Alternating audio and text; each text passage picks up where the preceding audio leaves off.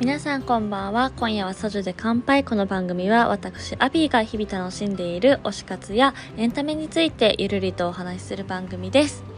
えー、前回はですね、えー、プサンの Yet to Come コンサートについてあのお話をしたんですけれども今回も引き続きレポートシリーズで、えー、10月の29、30日に京セラドームで行われたままについてお話ししていきたいと思いますイエイということで実はですね今回私ママもともとはあの一次選考の時応募してなくてなんと二次選考でですね、友達と友達とか先輩と一緒に応募してまさかの当たるという感じでですね、本当に参戦でき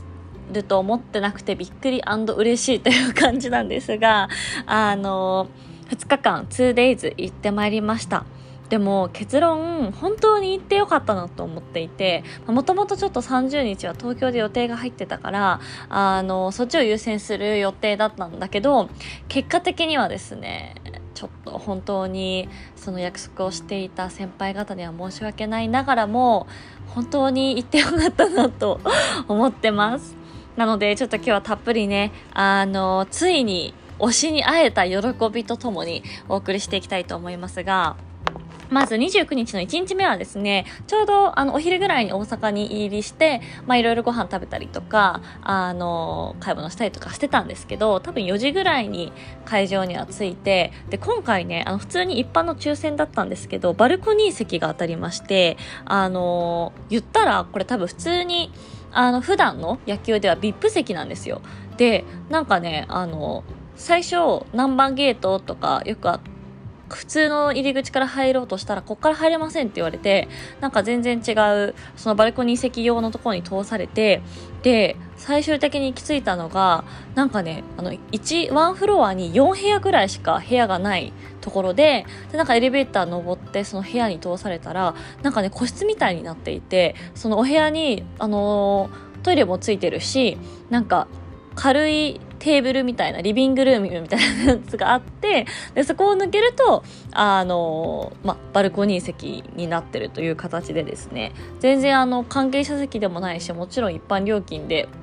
普通に当たった席なんですけど、あのそんな待遇でした。めっちゃラッキーと思って。で、あの、なんか席も普通の、あの、スタンド席よりも、ちょっとふわふわしたなんかソファー席みたいになってて、で、その一部屋につき多分、8席ぐらいですかね。ぐらいが、そのバルコニー席にくっついてるので、結構ね、私は、あの、会社の先輩と一緒に行ったんだけど、一人で来てる人も多かったし、っていう感じで、ちょっと、隣の人とね、おしゃべりして仲良くなったりしながら楽しんだ1日目だったんですけど、まあ1日目はね、私的にはもうストレイキッズが、スキズが圧勝でしたね。多分ラストだったと思うんだけど、撮ったのもうね、あのー、めっちゃ観客も湧いてたし、あのー一つ言うと今回ね多分オフィシャルに声出しが、まあ、全面的に会場で NG とは言われてなかったんですけど、まあ、多分事前案内的には NG だったのかなみたいなちょっと私も最後までよくわからないままあの迎えてしまったんですけどなんかツイッターでねそれが出回ってるのは見たんですよ。で、あ、ダメなのかなと思いながらも、もうなんかやっぱりそんなの暗黙の了解というか、ね、みんな推しが出てきたら声は出てしまうわけで、すごい盛り上がったなっていうのが印象です。でも、まあ、私的にはやっぱ今までドーム公演とか、ね、嵐とか他のアーティスト行ってるのも見てるし、この間のやっぱプサンの、あの、イメージがやっぱ強いから、本気で叫んだらもっとドームは盛り上がるんじゃないかっていうのがあってなんかねすごいそれはなんか叫びたいけどみんなちょっと我慢してるのかなぐらいの声量で多分応援してた気がするんですよね。わかんない。アリーナの人とかはもっと叫んでたかもしれないけど、こう天井石の上から見てる限りだと、まだ声ちっちゃいなーっていう、私が知ってるドームではないなーみたいな感じだったから、やっぱあのー、なんだろう。これまでもバンタンとかがさそういうあの声出しちゃダメな無声援のあのコンサートやってやっぱり出演者側としては反応がわかんないとか、ちょっと残念みたいなコメントをしてたと思うんですけど、私も今回初めてその声を出しちゃいけないかもしれない コンサートに行って、めっちゃそれ思いましたね。なんかバシってこう最後のさ、決めポーズというかさ、決めがあってもそこで思いっきりキャーって叫べないっていうのが、観客側もすごいもどかしいし、やっぱ拍手よりは歓声の方がね、パワーがあるじゃないですか。だからなんか何回かそういうシーンがあってなんか私としてはまあ1日目2日目ともにもう2日目の J−HOP の時はもう叫んでましたけどなんかこうもったいないなというかこれ本当はもっと1000円遅れてるのになみたいなところは思いましたねそうまあそんなもどかしかもどかしさをね抱えながらだったんですけどそう、一日目はスキズがすごい、あの、私も魅力だなって思ったし、やっぱね、バンちゃんがね、最後の最後まで客席の近くに来て手を振ってくれてて、本当に彼の優しさが私は胸に、はい、染みました。あとは、カラが、やっぱね、私たちの青春といえばね、最初の K-POP ブームはカラですから、そう、ここをですね、めっちゃこう盛り上がってましたね。なんか私私たち世代とか同世代の子たちはすごいうわ懐かしいってなったんじゃないかなと思っております。そして、私的に最後一番叫んだのが、あの、ボゴムがね、パク・ボゴム氏がですね、2日目の MC だったんだけど、1日目の最後に多分あれサプライズですよね。サプライズ登場してて、明日も一緒に楽しもうね、みたいな一言コメントを言いに来てくれたんだけど、もうその瞬間めっちゃ叫んで、あの、本当にね、彼はね、かっこよかったです。はい。あの、まさか1日目も見れると思わなかったからめっちゃテンション上がって、本当にやっぱ軍隊ったからなのかより顔ちっちゃいしなんかキュッて締まってる感じがしてとにかくかっこよかったですね。でね1日目のバルコニー席は、えーと、一塁側だったんですね。だからあのママってあの出演者の人がこう、こう、今年はね、ヨギ棒の協賛だったので、ヨギ棒に座りながら、こう、待機してるエリアがあるんだけど、そっち側だったので、あの、彼らの顔は正面から見れないんだけど、割とその近い距離で待機してる子たちもみんな見ることができて、本当に、めっちゃファンさしてましたね、どのグループも。そう、だからなんか、もうあれ、アリーナの子とか、席近い子からしたら、めっちゃ嬉しいだろうなっていうぐらいに、ね、いっぱい手振ってもらってたからすごいいいなと思いました。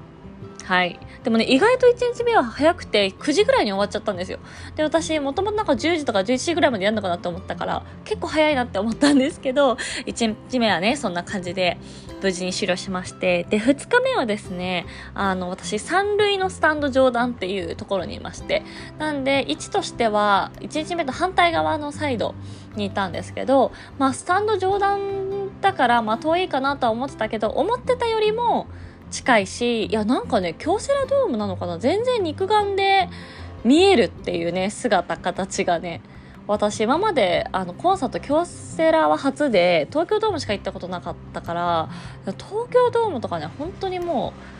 嵐で何回か行ったことあるんですけど本当に米粒みたいな印象だったのね。まあ自分がちっちゃかったからかもしれないけど、当時。そう、それにしても、京セラは思ったよりすごい近かったなっていうのが、総じて感想で、もう、ついにですよ、私の推しの J-HOPE さんかけるボゴムっていうね、もう最強のタッグの日に見に行くことができて本当に良かったんですけど、やっぱね、体感7、8割ぐらい2日目はアーミーだったんじゃないかなっていうもうあの BTS も何度かそのやっぱねママも授賞式なので彼の出番は本当一番最後の大トリだったんだけどその前にいろんなこうアワードにねあのエントリーされてるわけですよ。で BTS で出るたびにわーって湧いてたのがもう多分どのアーティストよりも2日目はやっぱ大きかったなっていう感じなのでまあツイッターで見てても、大体フォロワーさん、ほとんどの、ほとんどは言い過ぎかもしれないけど、結構今回は行きますって人が多いなっていう印象だったので、だいぶ皆さんチケット取ったんじゃないかなと思っておりますが、いやー、やっぱね、あの、久しぶりにすごい緊張して もうね、あの、2日目は私1人で行ったんですね。だから、あの、もう会場入りから席座って、なんか、あの、結構今回写真撮るのが厳しく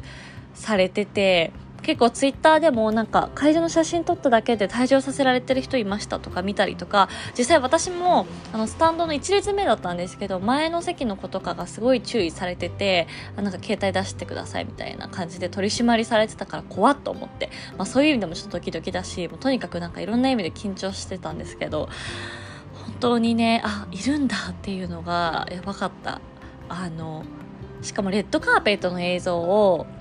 途中までてかもちろん入る直前にあのツイッターで見ててもうあの黒スーツにさ胸がガッて開いてて黒サングラスでも爆イケだったじゃないですかビジュアルがね。であの細くさんそのままあのさっきの言ったヨギボーの待機ソファーみたいなところに座ってるわけですよ。でもそれをもう見た瞬間からねあこれは現実なんだろうかっていうねもう限界オタクモード全開で。はい、ずっとね見てたんだよね。で今回私結構まあ急遽あのー、2日目も行けることになったから急いであの双眼鏡を買ってあの買ったんですね。なんだけど ちょっと間に合わなくってでもう現地で調達したんですよ。大阪でもう1個ヨドバシカメラで。でまあそれなりに3000円ぐらいするんだけどで2個もいらないからどうしようかなって思ったんだけどいやでもこれいらななかったら絶対肉眼で見れないからと思って直前で購入したんですけど本当に買ってよかったなと思ってもうずっと待機してる彼をね双眼鏡で見てましたね。はい、でも後ろの人も多分アミで補足ファン補足ファンか分かんないけど、まあ、とにかくアミボも持ってたのでみんなねずっと同じ方向見てたなと思ってはいそんな感じでしたね。なんかもうパフォーマンスが始まってからはちょっと正直一瞬も記憶飛んでるんですけどあの大きい画面で彼の表情を見たいと思いつつもこの映像はきっと後で YouTube で見れると思って私はできる限り自分の肉眼で見ることに集中をしたのであの正直あんまり歌ってる最中の顔とかは見てないんですよリアルタイムでは。でもう後ろ姿とか横の姿だけどそうあの肉眼で見るかもしくはその双眼鏡でちょっとこうアップしてみたりみたいな感じにしてたんですけどいや本当になんかもうかっこいい美しい。あとやっぱロラパルーザーの時よりねあの後からあのウィバースライブではめっちゃ緊張したとかちょっと後悔が残るステージだったって言ってたけど彼は。もう会場で見た私からしたら全くそんなことを感じさせないぐらい完璧なステージだったしやっぱなんかこう自信に満ち溢れてるなって感じがしたんですよね。あのそれこそシカゴの時はすごい痩せてたじゃないですか。直前の V ラとか見ても本当にあなんか緊張してるんだろうなとか一人ですごいいろんなプレッシャーを抱えて舞台に立ってるんだろうなっていうのがちょっとこう感じられるステージだったけど今回のママはもう本当になんかあの私からしたらね、まあ、リラックスまではいかないかもしれないけどなんか新しい j h o p e ソロとしてのアーティストとしての j h o p e っていうあの雰囲気は満点ながらも結構なんかもう、うん、自信に満ち溢れてる感じがあったし、まあ、前回のあのプサンのコンサートのレポでもやっぱなんか一皮むけた感じがあるとか J−HOPE はすごいそのグループでのコンサートをすごいリラックスして楽しんでるように見えたみたいな結構ファンの人のツイートとかも見かけたのでなんかその感覚に近くってもう完全にあのさドームでさ5万人ぐらいが入っているステージのど真ん中で一人でそれを魅了するっていう世界観に完全に引き込まれてたのでやっぱすごい人だなと思ってなんか私は見てたんですけどね。うんでしかもね、今回私、ホープワールドとかもやるかなと思ってたけど、まあ、やっぱりね、あの、ソロアルバムで、あの、受賞してるのもあって、モアとアルソンとフューチャーの3曲でしたけど、もうさ、前半2曲はさ、もう完全ね、なんていうの、このダークな、ダークテンポというかもう J−HOPE 全開で最後にフューチャー持ってくるあたりが私このアルバムで前言ったかもだけどフューチャー一番好きな曲なんですよ。だからまさか聴けると思わなくてめっちゃ嬉しくてこれはもうね涙がちょちょ切れましたね。うわここで聴けるんだと思って。しかもなんか前半の2つはさなんかこうどちらかというとあのかっこいいトーンだから別に笑顔はないじゃないですか。なんだけど最後にさフューチャーはさちょっとこうリラックスした表情とか最後の最後にピースしたりしていつものホビさんが見れたのがめっちゃ嬉しかったしまあなんといってもねそっからのスピーチですよ。あのプラあれ？プラチナムで合ってるっけ？受賞した時のあのジンヒョンに電話するというミラクルをはじめあの長時間のねちょっと長い時間のスピーチを含めてあっちの方がなんかホビは緊張してたんじゃないかなって 思ったんだけどやっぱりね今までは自分でも言ってたけど結構他のメンバーが言ってから言うタイプだったのにって V ラで言ってましたけど。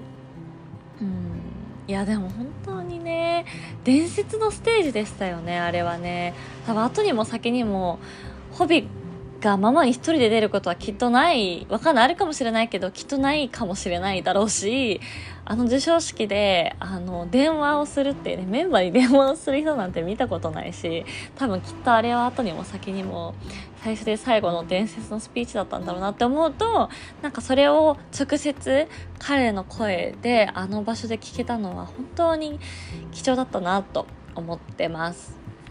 なんか私は結構プサン行った時にそのコールレスポンスを直でできたのがすごい嬉しかったんだけど今回はほんとちゃんとね会場の中で「アーミー」っていう声を聞けたので結構私はそれだけでももうめっちゃ満足なんですけど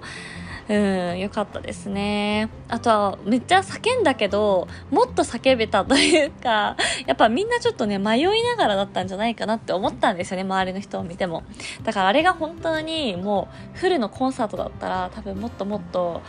なんか声援をくれたんじゃないかなと思うとそこだけがちょっとね残念でならないなと思ってはいるんですけどやっぱ言葉の壁をね感じましたね。なんかあのリアルタイムのステージもうん6 7割ぐらい何を言ってるかは理解できたんだけどなんかやっぱり後から翻訳見返すとあこれちょっと自分なんていうの100%理解をそのままできてなかったなっていうのがすごいやっぱ後悔でこんだけ推しの言葉を理解するためにね週1時間マンツーマンでオンラインの韓国語レッスンをやってるわけですけれどもやっぱまだまだだなと思ったしあのそんなことないよみたいな「アニエよ」みたいなあの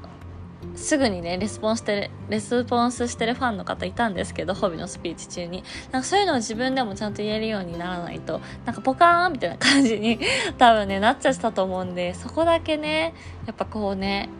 韓国アーティストを推すあの一ユーザーとしてはですねもうちょっとそこを頑張りたいなと改めて思いました。言語の壁はねありますね。か、まあ、壁というか、もうちょっと分かればよかったなっていうのと、まあ、もっと頑張ろうというモチベーションになりました。はい。ということで、なんかもう後半はね、もうね、ホビのパフォーマンスの後、私なんかしばらく何も考えられなくて、本当に呆然というか、って言葉は多分合ってるぐらい、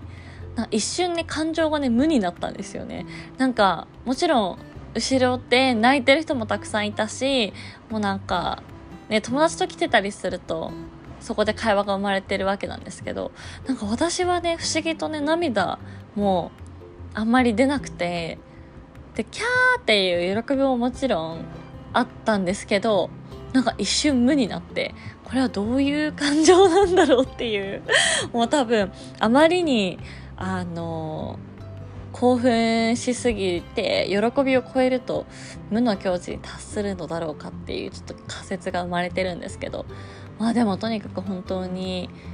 あの場所に入れてずっと今までね YouTube と画面を通して見てきたママをこの目で見れたっていうのは本当に良かったなと思いました。やっぱねあのプサンの時のコンサートを経て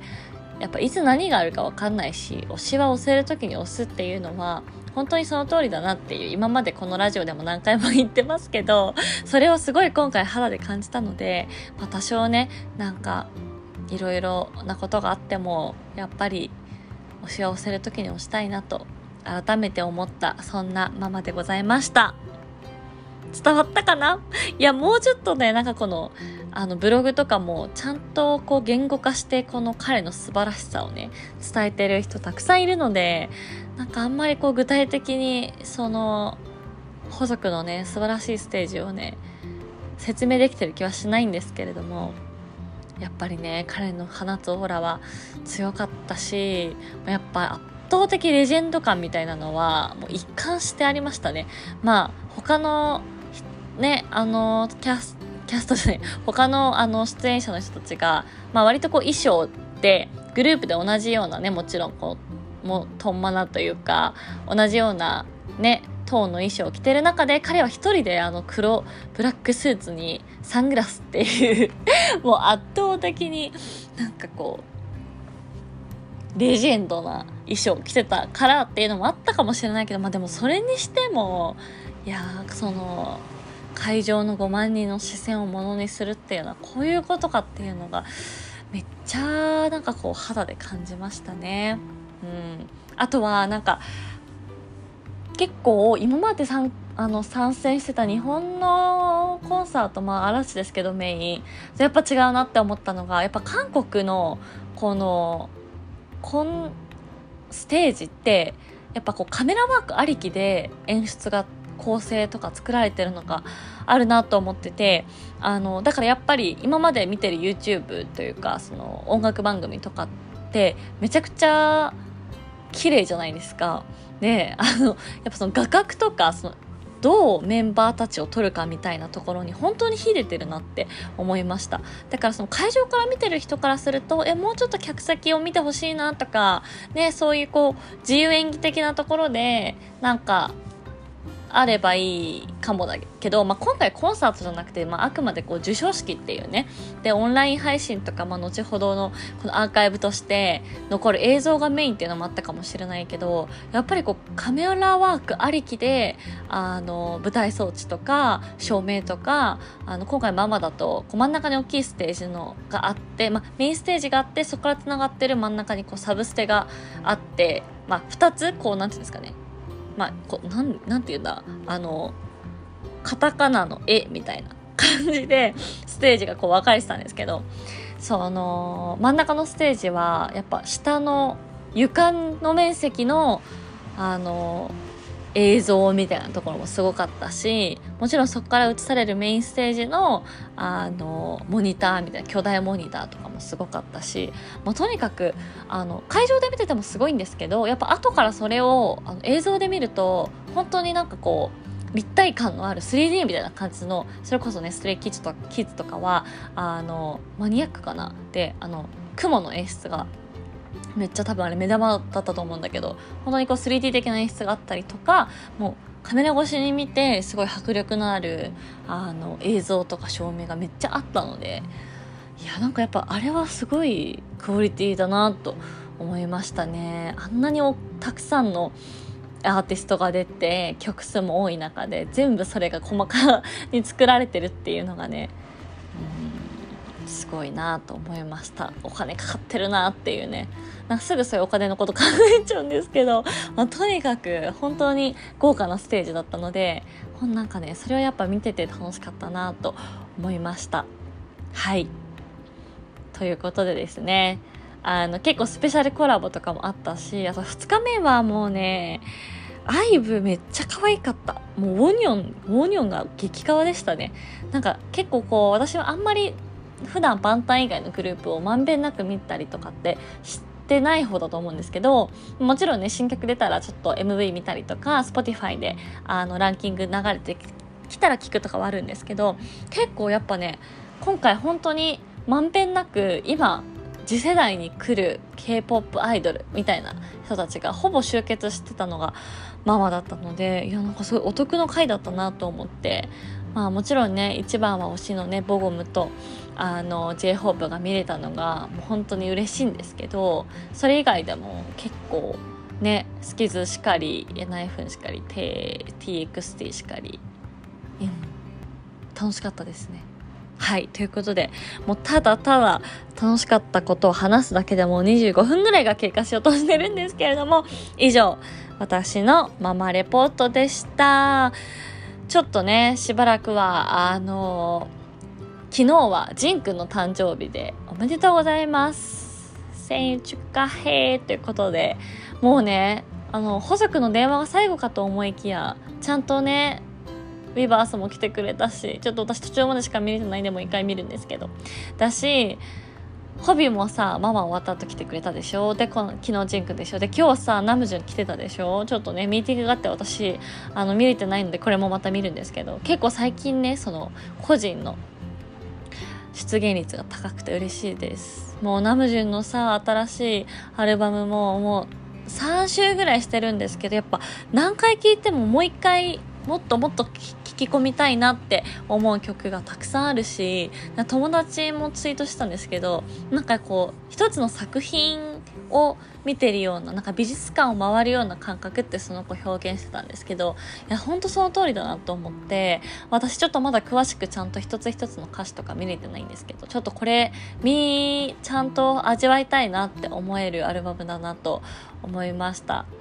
だからやっぱさその補足のジャック・イン・ザ・ボックスとさナムジュンのさインディゴとさ全然やっぱその一人で作ってるのと、まあ、コラボともっていうそのなんだろうコンセプト自体も違うしやっぱその BTS っていうグループからちょっとこう離れて個人とアーティストとして曲を作ったりとかアルバム出したりとかプロモーション活動していく中でやっぱり全然違う色合いが出てくるし個人としてこんだけ人をねあの魅了できる力のある7人の集合体なんだなっていうのはなんか改めて直近のその個別活動しかりこの間のホビのステージしかり今回のナムジュンのあの指示しかりを見ててめっちゃ思いますよね。だから本当にすごい7人だったなってちょっとすごい安易な言葉になっちゃうんですけどなんかそれがより色濃く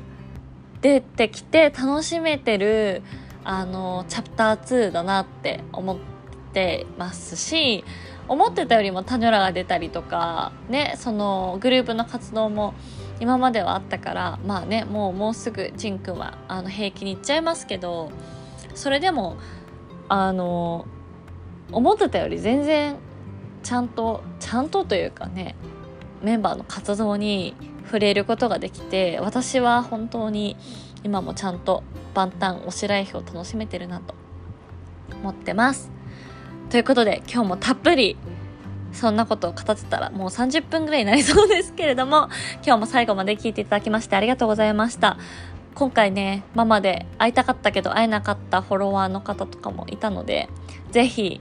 また機会があればちょっとねオフラインのオフ会も開催したいなと思っております。ということで今日も最後まで聞いていただきましてありがとうございました。お相手はアビでした。アンニョン。